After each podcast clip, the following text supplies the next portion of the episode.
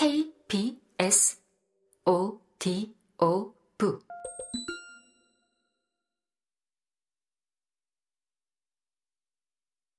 그런데 아버지, 애덤이 말했다. 찰스에게는 왜 말씀해 주시지 않죠? 찰스도 입대할 거잖아요. 물론 찰스는 나보다 훨씬 더 잘할 테지만요. 찰스는 입대하지 않는다. 그 애는 군대에 갈 필요가 없어. 사이러스가 말했다. 찰스는 훌륭한 군인이 될 거예요. 겉으로는 그렇게 보이지만 속은 그렇지 않아. 찰스는 겁이 없어서 용기가 무엇인지에 대해서는 배우지 못할 거다. 그 애는 자기 이외의 것에 대해서는 아무것도 모르기 때문에 내가 너에게 설명해 주려는 걸 깨닫지 못할 게 분명해. 찰스를 군에 집어넣는 건 묶어둬야 할 걸 풀어놓는 것과 같다. 그래서 그 애는 군대에 보내지 않을 생각이다.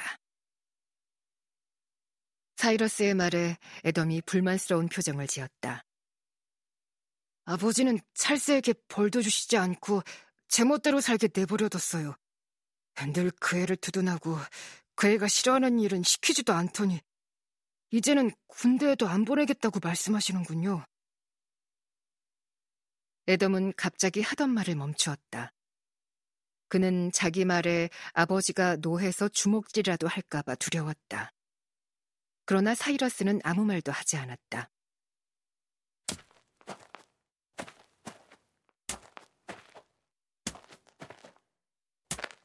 그는 힘없이 고개를 늘어뜨려 턱을 가슴에 파묻고 숲을 빠져나왔다. 목발이 땅바닥에 부딪혀 소리를 낼 때마다 그의 엉덩이가 오르락내리락 했다. 그가 발을 앞으로 내디딜 차례가 되면 목발은 반원을 그리며 흔들렸다. 주위가 완전히 어두워졌다. 열린 부엌문을 통해서 노란 불빛이 새어나왔다. 앨리스는 그들이 오는지 알아보려고 문간에 나와 있다가 발소리를 듣고는 재빨리 부엌으로 들어갔다. 부엌 문 앞에 도착한 사이러스는 걸음을 멈추고 고개를 들었다.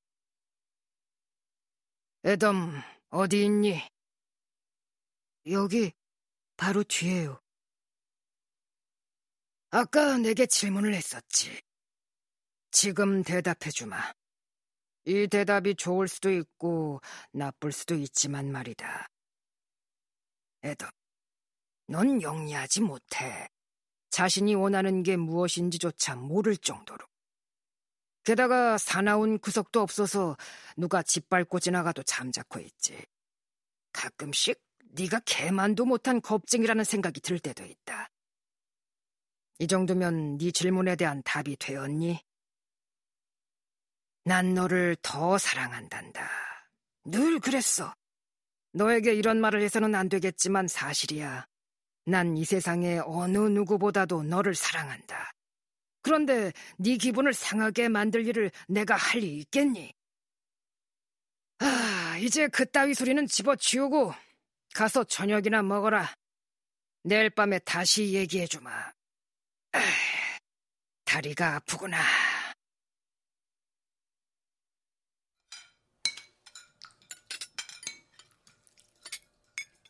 저녁 식사 중에는 아무도 입을 열지 않았다.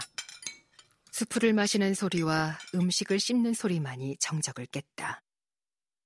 사이러스는 손을 휘휘 내저어 등유램프 위를 맴도는 나방들을 쫓았다. 애덤은 찰스가 몰래 자신을 쏘아보고 있다는 생각이 들었다. 그는 고개를 들었다. 순간 반짝이는 앨리스의 눈과 마주쳤다.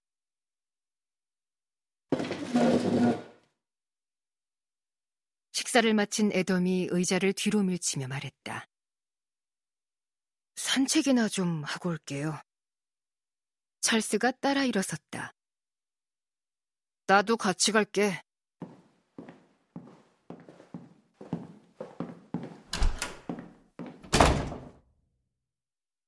앨리스와 사이러스는 밖으로 나가는 형제를 지켜보았다. 좀처럼 입을 열지 않는 앨리스가 초조한 목소리로 물었다. 무슨 말을 한 거예요? 아무 말도 안 했어. 그 애를 군대에 보낼 거예요? 그래. 그 애도 알고 있어요? 사이러스는 열린 문을 통해 멍하니 어둠 속을 응시했다. 그럼 알고 있지. 그 애는 입대를 원하지 않아요. 그 애를 위해서도 옳은 일이 아닌 것 같아요. 그런 건 중요하지 않아. 사이러스는 목소리를 높여 같은 말을 되풀이했다. 그런 건 중요하지 않아. 그러니 입 다물고 있어. 당신과는 상관없는 일이야. 두 사람은 한참 동안 말을 하지 않았다. 이윽고 사이러스가 누그러진 목소리로 말했다.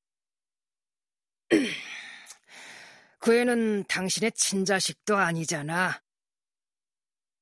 앨리스는 아무 대꾸도 하지 않았다.